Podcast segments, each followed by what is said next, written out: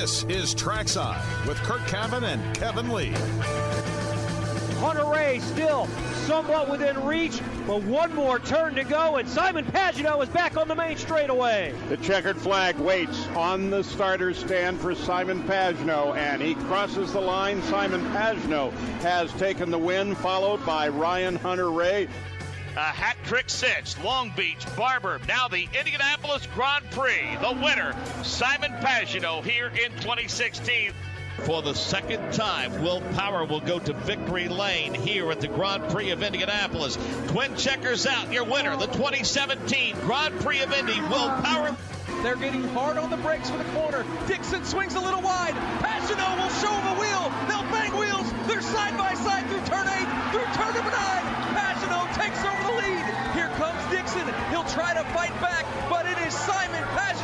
Has taken the lead in Indianapolis with a little over a lap and a half to go.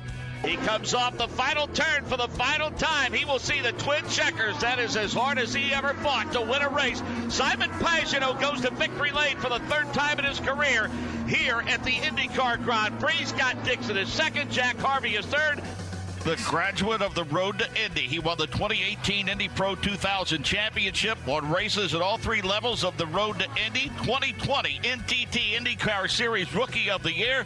Twin checkers out, and he is a winner at the Indianapolis Motor Speedway. Congratulations to Rinus VeeKay. He wins the GMR Grand Prix.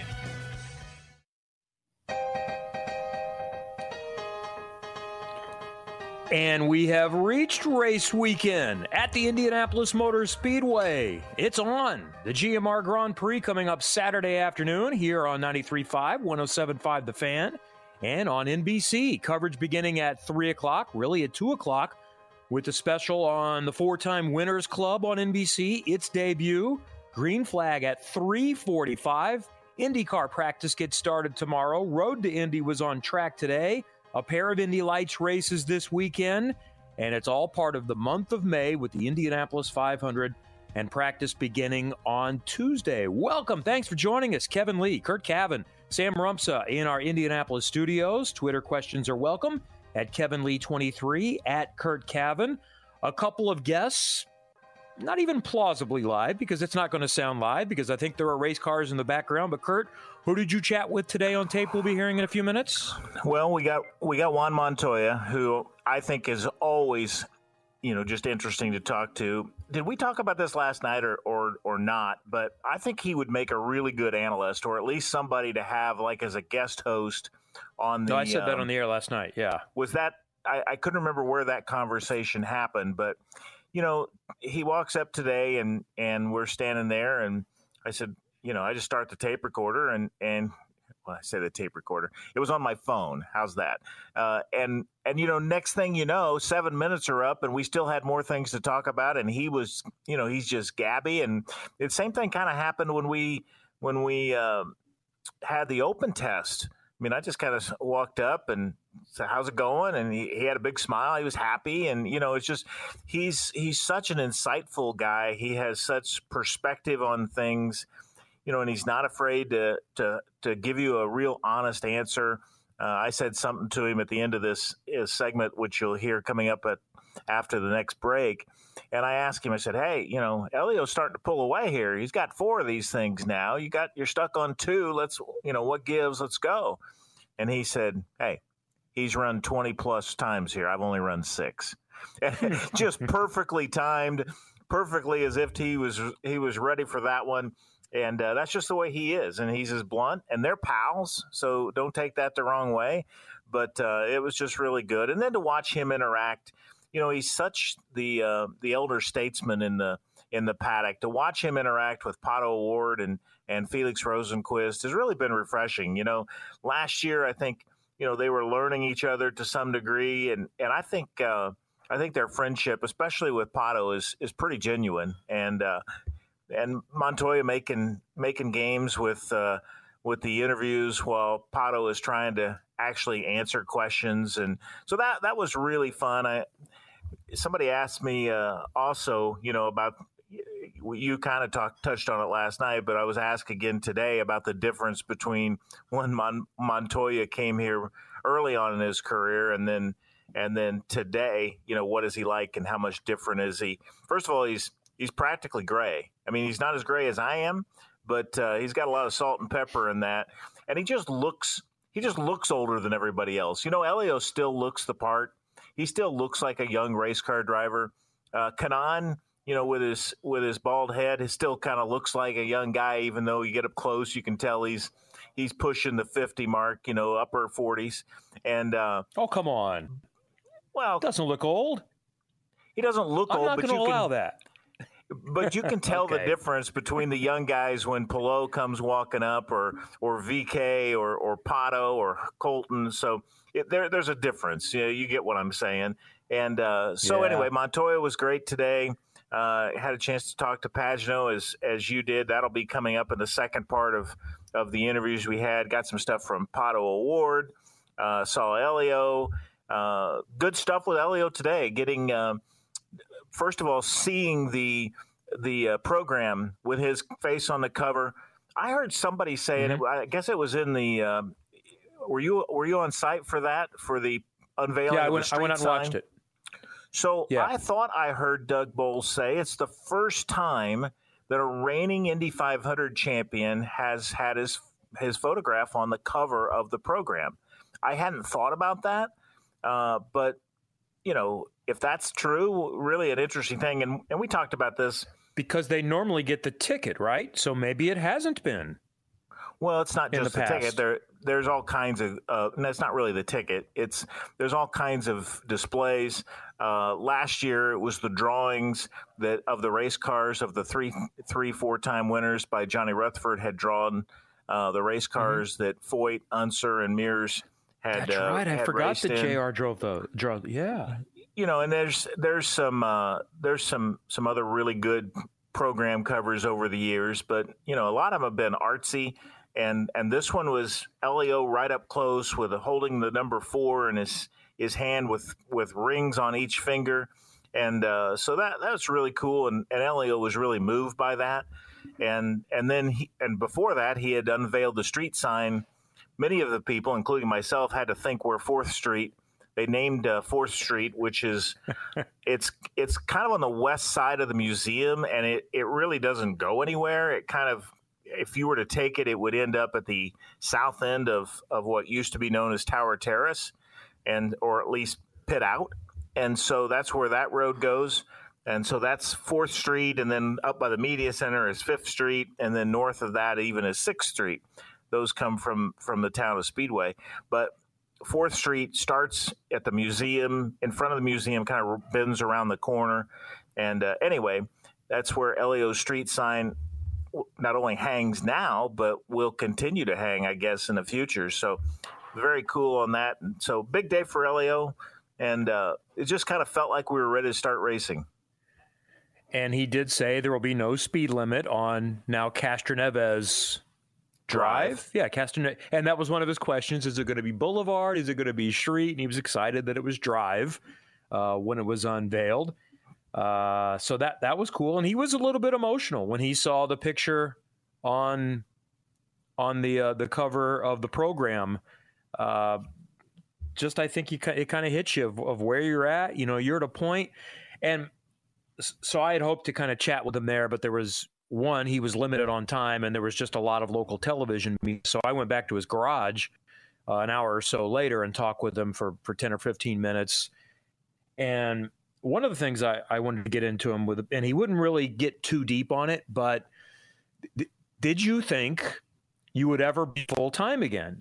And it was, well, I knew I could do it. You know, I, I wouldn't try to do it. No, that wasn't the question. I, I knew you could do it too. I've been your biggest cheerleader for the last five years, saying the series needed to have you, but were you ever resigned to the fact that it wouldn't happen? And it was basically, well, but it did. And I went out and win the Indy 500, and that's what made it happen.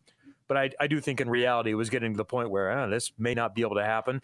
And he did say um, he's out of contract after this year, but he's already started the discussions and wants to continue driving full time next year. And I don't know if you were watching Peacock uh, during the 13 or 14 hours, but when I was talking to Kanaan one of those days, he was saying, I, I want to do the Indy 500 next year. And Helio and I came in together, and I'm already talking to Helio that we'll go out together next year with a grand finale. And I pushed back at TK and I said, There's no way Helio is is ready to quit after just one more year. Now, maybe it happens that way, but he's not going to commit to that. Helio today was the first chance I really had had time. He said, Oh, no way. There's no way I'm only doing one more year. You know, oftentimes we all understand someone else makes that decision. But in his mind, he's going to be doing this for, and he's certainly going to be doing the Indy 500 for a while. And then I said, Kanaan's not quitting after one more year either. You know, he's had his farewell tour four years in a row now. I said, You guys are like the Rolling Stones with your farewell tours. Keep coming back. Uh, and that's good for business. So, yeah, I don't think either one of them are going away if they have a chance to drive. Yeah, I don't. I don't know if if Helio gets another full season contract. Um, I look through really? the through the mm. lineup. Well, I guess it would. You know, if it's going. Let's put it this way. I don't know that he gets another one unless it's with Meyer Shank Racing. I, I don't know where else he goes. Uh, unless somebody just, you know, they want to have him for the Indy 500 and they make that commitment. But at least oh, I, I don't know that there's anywhere else to go. There, there's just not going to be a lot of open seats that are hired drives. So I, I can do a change because I thought we both kind of settled on last week that if Helio wants to drive, it's going to make commercial sense for someone, even if he's not a championship contender uh, or a race winning contender the rest of the season.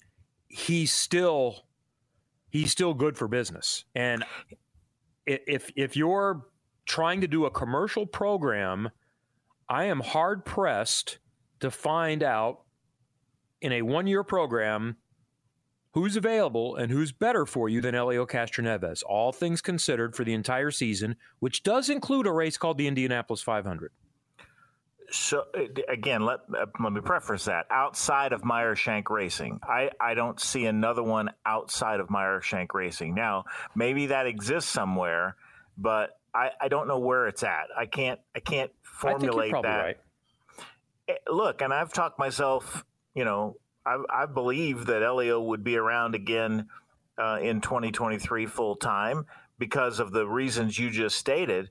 Um, but something about the comments that have been made over the last couple weeks, uh, just kind of subtle comments, led me to believe it just wasn't a sure thing that he would be at Meyer Shank Racing in in 2023. But anyway, I, I sure hope mm. so, and I would expect um, I would expect you know a full season next year because I think it makes great sense to partner him with with Pagenaud, and I think they'll make a lot of progress as the season goes. And you know, I think Helio's going to run well in this 500.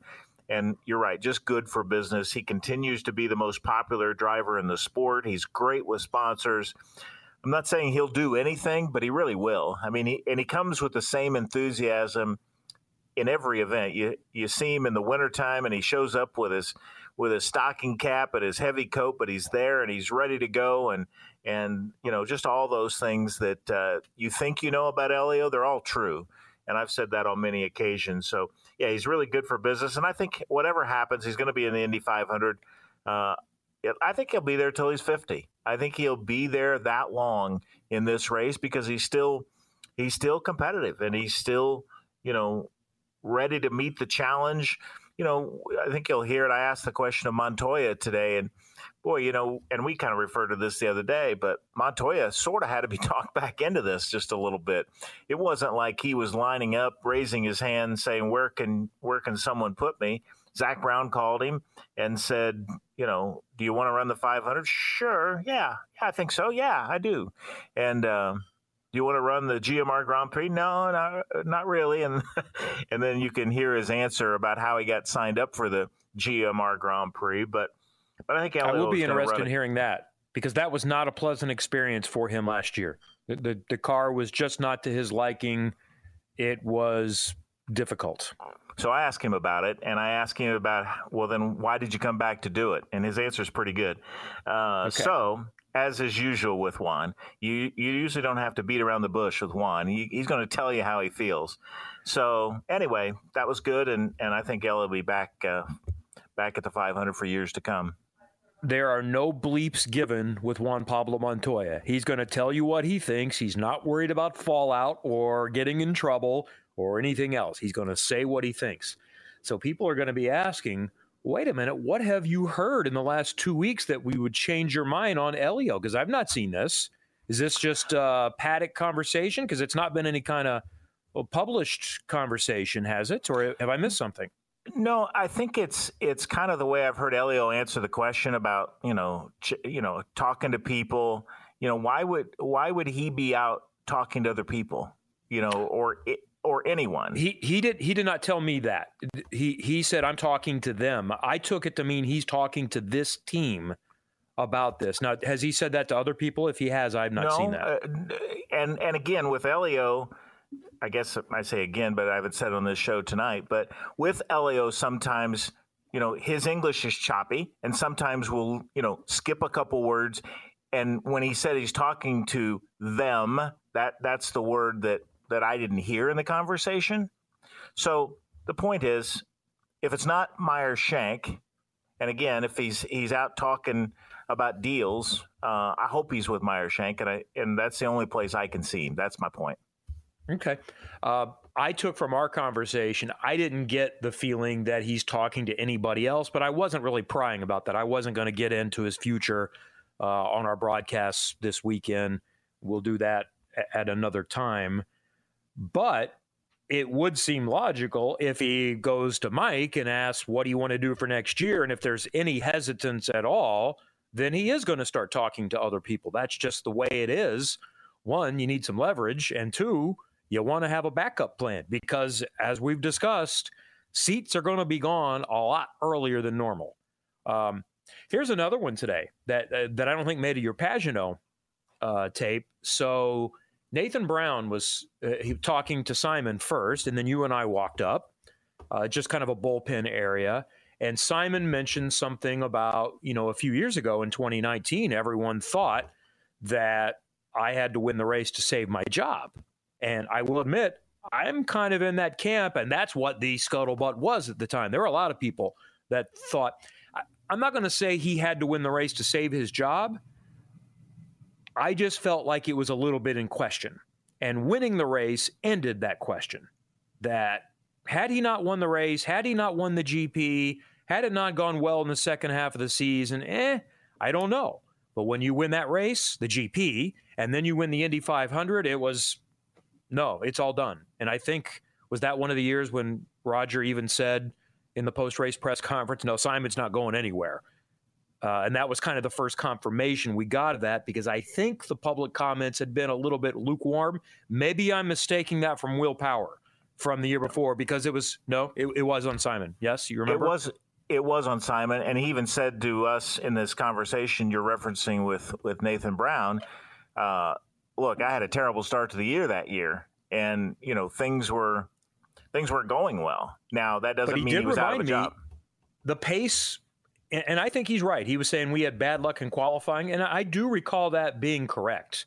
That you know, red flags came out the wrong way, and they were starting 14th, 15th in a lot of these races. But you know, it is a results business, and I, I just remember, you know, because there was always the question: uh, Penske, as we are seeing again this year, prefers being a three-car team. That's been publicly stated by them. They will do four cars if it's required, if there are special circumstances. So that was a, a time when, wow, if all four cars are not going great, they might just downsize at some point. So it'd be in everyone's best interest to keep going well. So, but but he disputes that. He says he was not uh, concerned. Would he be fully honest with us? I don't know. He probably would at this point. He has no reason to be disingenuous about that three years later, especially that he's with an, another team. But this may be simply a case where perception and the geniuses like us that think we know what's going on, we honestly don't know what's going on. We just have a little bit of a clue. Now, that's his opinion. It still might be true that Roger Penske and Tim Cindric were not necessarily going to bring him back. So when he says I hadn't, I, I wasn't worried about that, is probably the right mindset for a racing driver. That you just need to continue with the job but the reality still could be that uh, they might have made a change if it didn't start going in the right direction. But I, I just found that interesting. I, I, did too, and and I think uh, I would lean toward where we were thinking at that time that you know it it pretty well needed to get done because he could have said, "See, my inclination is that Team Penske was working further ahead, and and usually does work further ahead than us talking about free agency in the spring." You know, Roger's usually ahead of that so you know he's either got somebody locked up or he's already told them we're done after next year. Uh, but but I think that uh, you know I think we were closer to being right, and and he wasn't being disingenuous, but I think they were at least considering it. And he was probably telling us his mindset. And my mindset was I wasn't thinking about that. I was thinking about the task at hand, which is one of the ways that he was able to get out of a, a rough start. Uh, I just looked it up. Started 13th at St. Pete that year, two red flags in round one of qualifying. See, there's where these these race by race right. notes that I, have been keeping since I, I, moved to a digital format rather than scribbling things down on my notepad. And I can go back sometimes three years back and look up a race. Qualified 13th at St. Pete because of two red flags. Car was great, finished seventh. Circuit of the Americas started 22nd, red in quals right before his fast lap again. Tried a four stop strategy, didn't work. Started 14th at Barber. I don't have a note there, so I don't know if he was uh, disadvantaged by the red flag or not. Then qualified fifth, finished sixth at Long Beach, one from eighth at the Indy Grand Prix, one from pole at the Indianapolis 500, and you are off and running for the rest of the year. And didn't actually have a fantastic rest of the year, but you won the Indy 500, and he still won one more race after that and job done. The other thing I asked after you finished your interview, and I asked this of a few people does momentum carry over to the Indy 500? We like to act like it does, but is that just a media creation? Are we just trying to promote the Indy 500 and attach it to this event? I want real answers. And the two people that I asked specifically were Marcus Ericsson, who's not won either race before, and Simon Pagenaud, and I'll ask some others uh, over the weekend as well. And both, I didn't try to lead them into it, and both were adamant. Oh yes, and I said, how does that? How can that be? You're going the other direction. It's a different race. You're pitting from the other side of the car. And he said, you know, really, I think it's probably just confidence. And to both of them, I said, you're race winners. And in Simon's case, you're a champion you shouldn't need confidence. But he said, yeah, but it still sure helps. And when you're going the right way, when things are clicking, even if it's a totally different type of format, a different type of car, it matters. And it's not coincidence that people who have done well starting the month continue. And then another question I asked is, is this feel like its own separate event or has the Indy 500 started? And it was no, the Indy 500 has started. We are running on a road course, very different. Engineering and data does not apply, but we are now in Indy 500 mode. We're just spending the first few days doing it a little bit differently. But the momentum for the 500 starts now. I would agree with all of that. Actually, I would have anticipated that would have been their answer. Having said that, because there's so much practice time at Indianapolis and teams – every year there's one or two cars that go astray whether they've crashed a car whether they've had a couple days where they've they can't they can't find themselves speed wise and they're struggling you can get out of momentum pretty quickly at Indianapolis. That's the only thing I would say. And I think I think a Pagenaud yeah. is probably capable of, of working out of it quicker than others because he's done it. But you think about the number of and honestly, this is why it made Palou so spectacular last year. You know, he he didn't have the best week of practice, and then but but normally you've got one or two cars that started the month you thought, well, this car is going to be pretty good, and then either it's a crash or a couple bad days deep in the speed chart, and you can get lost in a hurry at Indy. And this weekend can apply for especially some of the smaller teams. If they were to have a crash and it sets them back a little bit, what if you have a crash? I don't know. Is there anybody that has a, a speed? I don't think there's anybody that has a speedway car that would convert it back to road course if they destroyed this car. I think they would just simply say, eh, we're sitting out the rest of this weekend if that's the case. Most of them still probably have a backup tub that they could use for the road course race, or they would just say we're done for the weekend. Um, so maybe that doesn't totally apply, but you're right. When you if you crash on Tuesday, Wednesday, Thursday, whatever, sometimes you just don't catch up, and that's why we've always talked about you know those teams that are bubble type teams when they're 35 or 36. More often than not, of the six or seven teams that are in peril, at least three of them have had a crash because yeah. it just sets you back, and the car is not the same. Car is not the same as it was before after you crashed it. Uh, I want to mention, so I think, yeah, Andy Andy Merrick at Merrick Speed posted this today. So take a look at his Twitter. We got some different looks for the weekend. So if you are not flipping on until race time on Saturday afternoon, it'll it'll take you a little while. Good luck to the booth guys, and and actually it does apply to us. So if w- when you hear us occasionally, when I'm doing a report the, the idea is that we're always keeping an eye on our little monitor so that if a pass for the lead happens, we can reference it. And when you just hear one of us shut up and say back to the booth, it's because we can't figure out which car it is because the sun usually takes away the colors from the car. And it's really hard to ID them out in the sun on pit lane.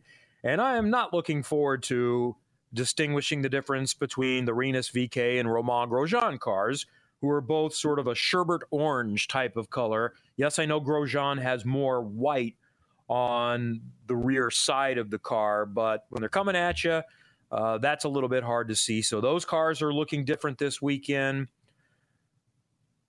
The Scott McLaughlin and Juan Pablo Montoya cars look pretty much identical with a yeah, red and black snap on for McLaughlin, Montoya, uh, Lucas Oil. Eh, they're not exactly the same, but again, going 180 miles per hour in a 13 inch screen in the sun, or even sitting on your couch at home, those are going to be challenging. And then Will Power's car is not all that much different.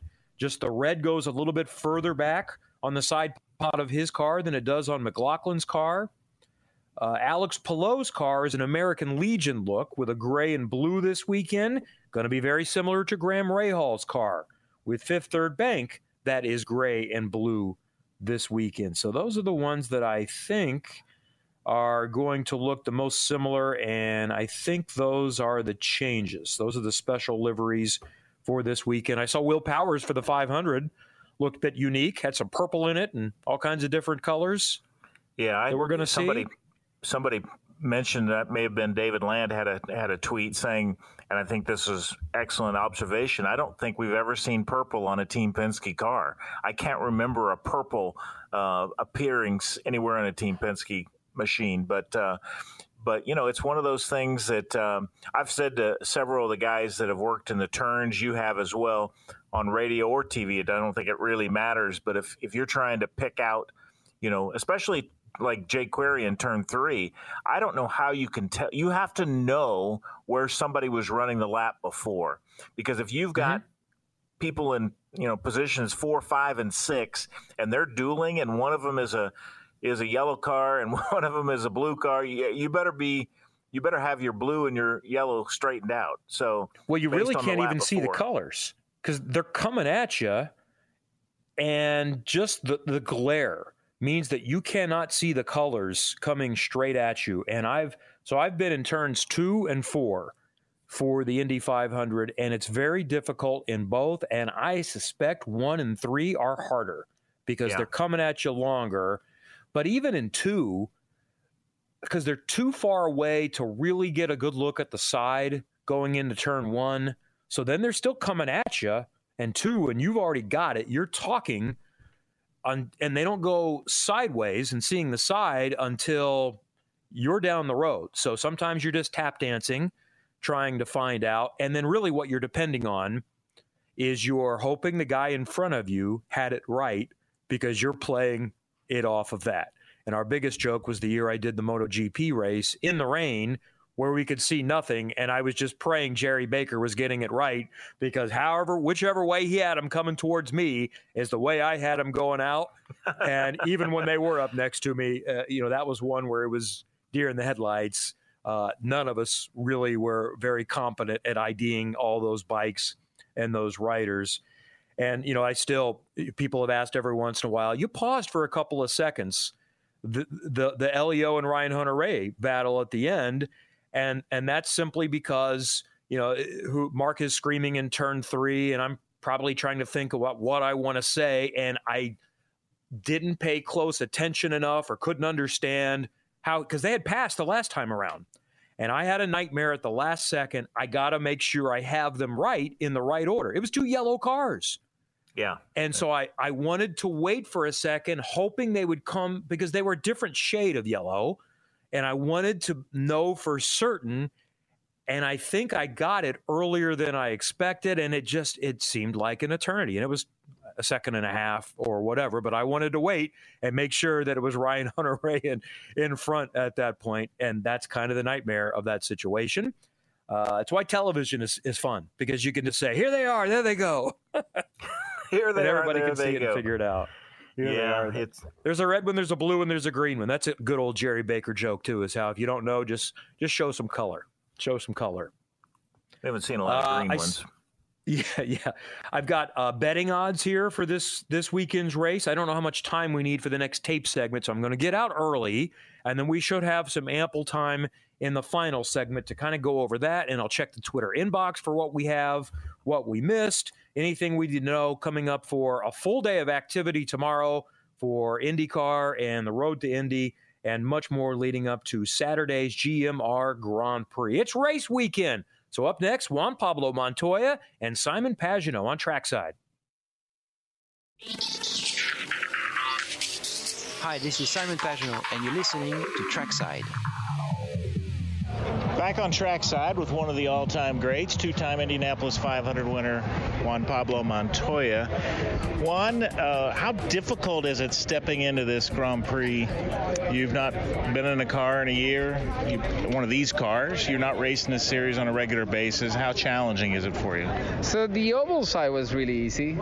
Um, honestly, I got in the car, and uh, last year when I did it, the car was a handful. So I was like, oh my God, this is going to be tough and it was a tough month. He honestly, it was a lot of work and it sucked in a lot of ways. But the race itself was actually pretty good. Um, but it was it was a great experience. You know, it was good enough that I came back. Uh, and crazy enough, I got in the car and the first run I was like, ooh, this was good. Ooh, I'm comfortable. Uh, and and it's nice. You know, I mean, I, I, feel really good. I feel like my baseline is a lot better than last year, so I'm, I'm pretty happy. What about the road course? What are the challenges for you? That's another story because I've, I've raced mainly road courses, you know, with the prototypes and everything. So my braking references are different, the feeling of the car is different, the brake release is different, the power, putting the power down is different. Everything that uh, that you're used to is different. The power delivered is different. Everything. So you know, last year was a lot of work. We made a lot of changes, and for how little time we had in the car, and we made it a little better. They made more changes from my base for that second race, and, and they were better again as a team. Uh, so uh, I'm hoping the car is not as bad to drive. You know what I mean? I think I'm. Uh, I would assume in qualifying I'm going to struggle to maximize lap time performance because I just haven't done enough laps in the car. But I feel, you know, I told him ideally if you get like, you know, like a caution after 20 or 30 laps, just so I've done enough laps to get, you know, in a row to get comfortable and get a good read on the car then it's a different story. But you know, last year was hard. Last year was a green flag racetrack, you know, race the whole time, and and it was difficult. It was it was difficult at the beginning. At the end, my pace was pretty good, but you know, first part of the race was was whew, was wasn't easy. I wouldn't have been surprised if you just said, "Let's just run Indianapolis the 500." I did. so how they talk you back? Uh, so they said, "Don't worry about it. Well, we you know we want to try some new guys. Because, you know we want to spend three, two, three cars. So you know we're planning to put somebody in the car. So if you don't want to run it, we'll get somebody to run it. La la la la. Um, okay. And that was it. And when they went to make the announcement, the announcement had both races. Like, so am I doing both races? And they said, oh, yeah, they haven't told you? No. Oh, okay, yeah, you are. So that's how I got thought into the second race. when I talked to you, at, if you just write the press release, then they can't say no. I didn't know that. It was like that. No, no, no. Like it was just like that. The first time I saw I was doing the GP race was the press release. So how how much did you consider? Because I when I talked to you back at the at the Open test, that you weren't necessarily thinking you'd come back for the 500. Do you still have that burning desire for the 500? So I didn't think I would, to be honest. Uh, when Zak told me, I thought, oh, it'd be fun. You know, what I mean, I think it'd be fun. I'm doing, I'm doing, I was doing more races here this year than there. So I'm, I mean, I didn't mind coming, and I had the F1 race and everything. So like the timing of everything was kind of right. And um, I don't know, it was just. I just said, why not? And initially, I was like, oh, dude, I really just said, hey, let's do it. And when I did the test, I called my wife and I said, hey, I'm actually pretty happy. I'm like, you serious? I'm like, yeah, I'm really enjoying it. It's been really good. The car has been really good. Like, I, I feel really comfortable in the car that it's that it's a good problem. So Sebastian, your son, has really started to make progress in his career. How do you feel as as the dad in the program? How do you how do you advise him? How how does that relationship work? Uh, the dad normally stays at home and doesn't say anything, and the coach, it's it gives him a lot of hard time. Um, but he, uh, lately, he gives himself such a hard time for little mistakes that I go, you need. I know you want to maximize yourself, but you cannot beat yourself so hard. Like, yes, you need to beat yourself to do a better job, but like the small, you know, mistakes you're making are so small that everybody does as well. So don't, you know, I mean, don't panic. You, we want to do perfect, but you're going in the right direction. Can you see him in the Indy 500 uh, in two or three years? We'll see. You know, I mean, it's uh, we gotta wait and see where, where the career take us, takes us. Um, I, I, honestly, it's like we did a kind of as a joke. I told them, man, he could run the road course instead of me, and they go, well, it could be a good idea. I'm going, no, no, it's too young. It, I mean, it, the car is very physical, and if he could go and do tests somewhere, you know, one or two days of testing, and go, okay, I'm comfortable in the car, come and do the race, I would go, yeah. But just to throw him in the race with no practice, no. Yeah, I mean, he he probably still do a better job than me, but. you referenced um, Juan Pablo Montoya joins us. You referenced the uh, Indy 500 last year, and I know that building up to the race itself was a struggle, but you finished ninth. You looked pretty competitive. Did you yeah. feel competitive? I mean, I was running with Simon, and we just had a bad stop at the end. I came out of pits, I think P5 or 6, right? But I came from being running with the lead pack to lose like three or four seconds. And I was by myself, and the car was really losing clean air. And I told him, where am I, you know, where are we running? Oh, we're P6. You know, P7 is like five seconds behind you. And I go, okay, how many more laps? 10 laps to go. I'm going, to I don't think I hang on for 10 more laps and how loose it is. So I really genuinely backed off. Eh, the way I looked at it, I'd rather back off just in case we get a caution and we put tires on and have a good stop or something than, than risk, you know, I mean, than risk the car to finish six. For me, you know, I've finished top five few times and everything, and to finish six or nine, same freaking day. Hey, Helio's kind of getting away from everybody with four wins now. You, this, you're stuck on two. Come on, brother, get get moving. You, got to have another one at least. Yeah, honestly, i am pretty happy about this year. I feel pretty comfortable. You know how the races go. You, everything needs to go your way, and you need to make the right decisions. And you know, he's done it 20 something times. I've done it, I think, like six times. So it's not bad. it's not bad. All right, good to see you, Juan. Uh, have a good month. Thank you.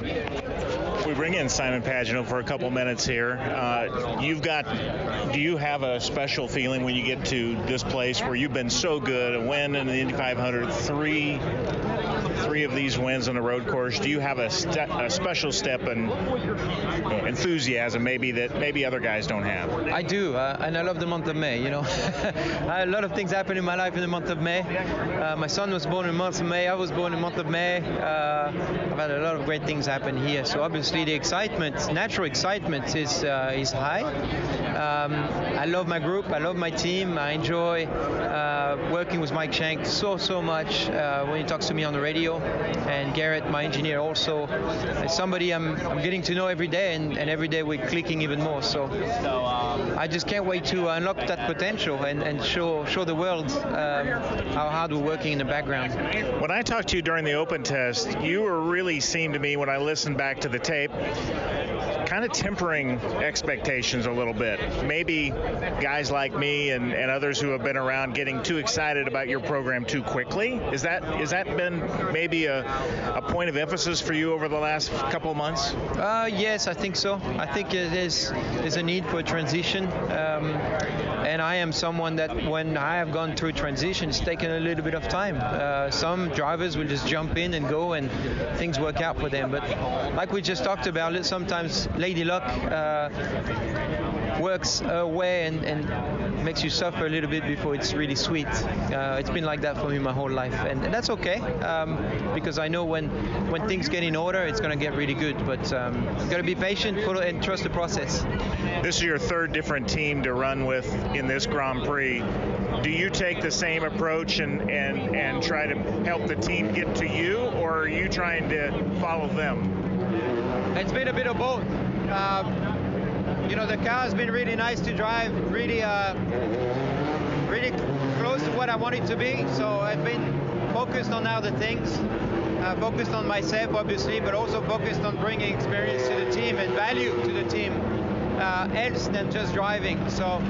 Um, so far, so good. It's just a very different situation than where I was in before, and uh, I enjoy it very much. So. We'll see what we can do here. I hope it's the unlocking moment.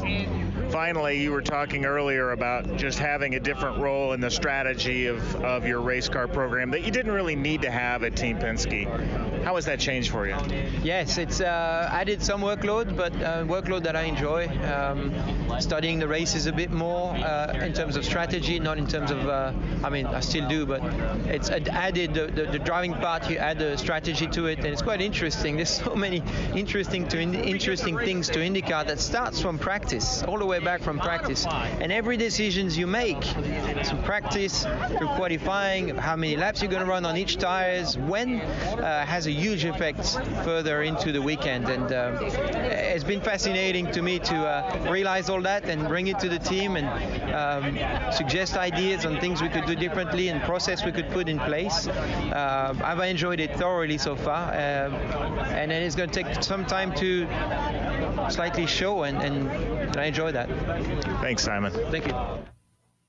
Simon Pagenaud with Kurt from earlier today in the bullpen at the Indianapolis Motor Speedway and Juan Pablo Montoya. Before that, we get to the news of the day and uh, some other things we missed, including Roger Penske uh, sitting down with, uh, I'm guessing, Dave Calabro with WTHR, the NBC affiliate, Channel 13 in Indianapolis. Kurt's had a chance to see that, so we'll see what we learned, what was said out of that in a moment. Trackside 93.5, 107.5, The Fan.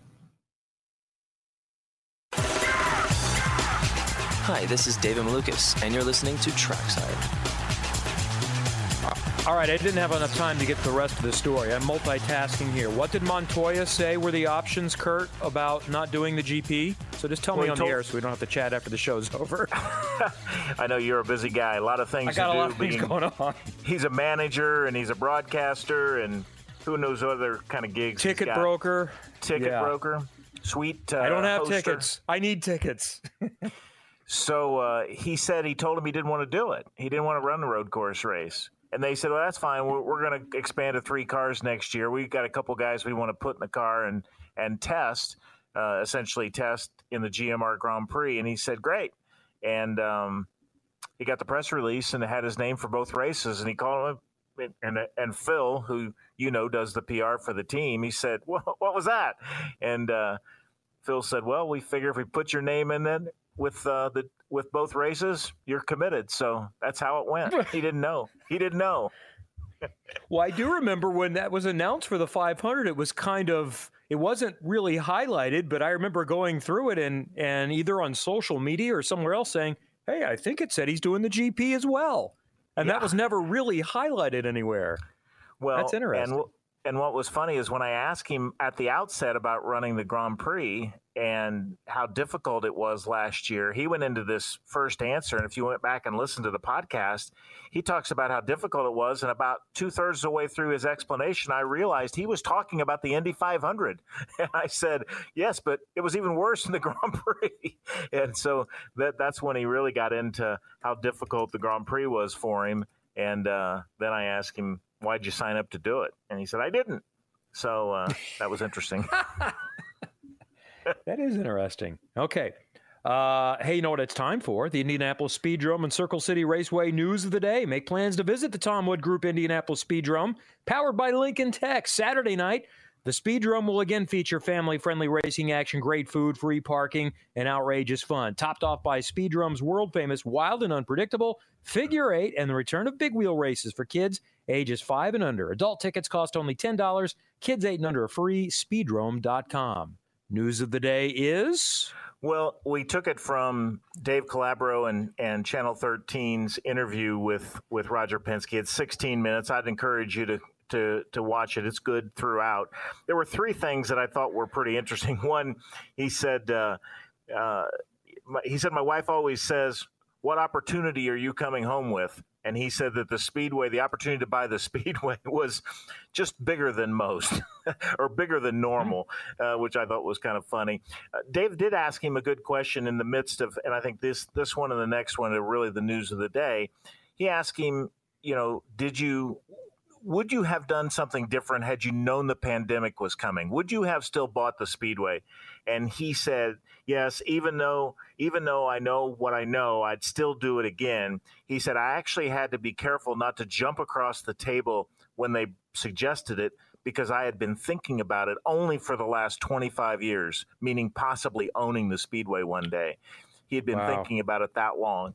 Um, so I thought that was interesting. The other thing was a really good question, and one I've not heard anybody asking point blank, and then for him to give a point blank answer.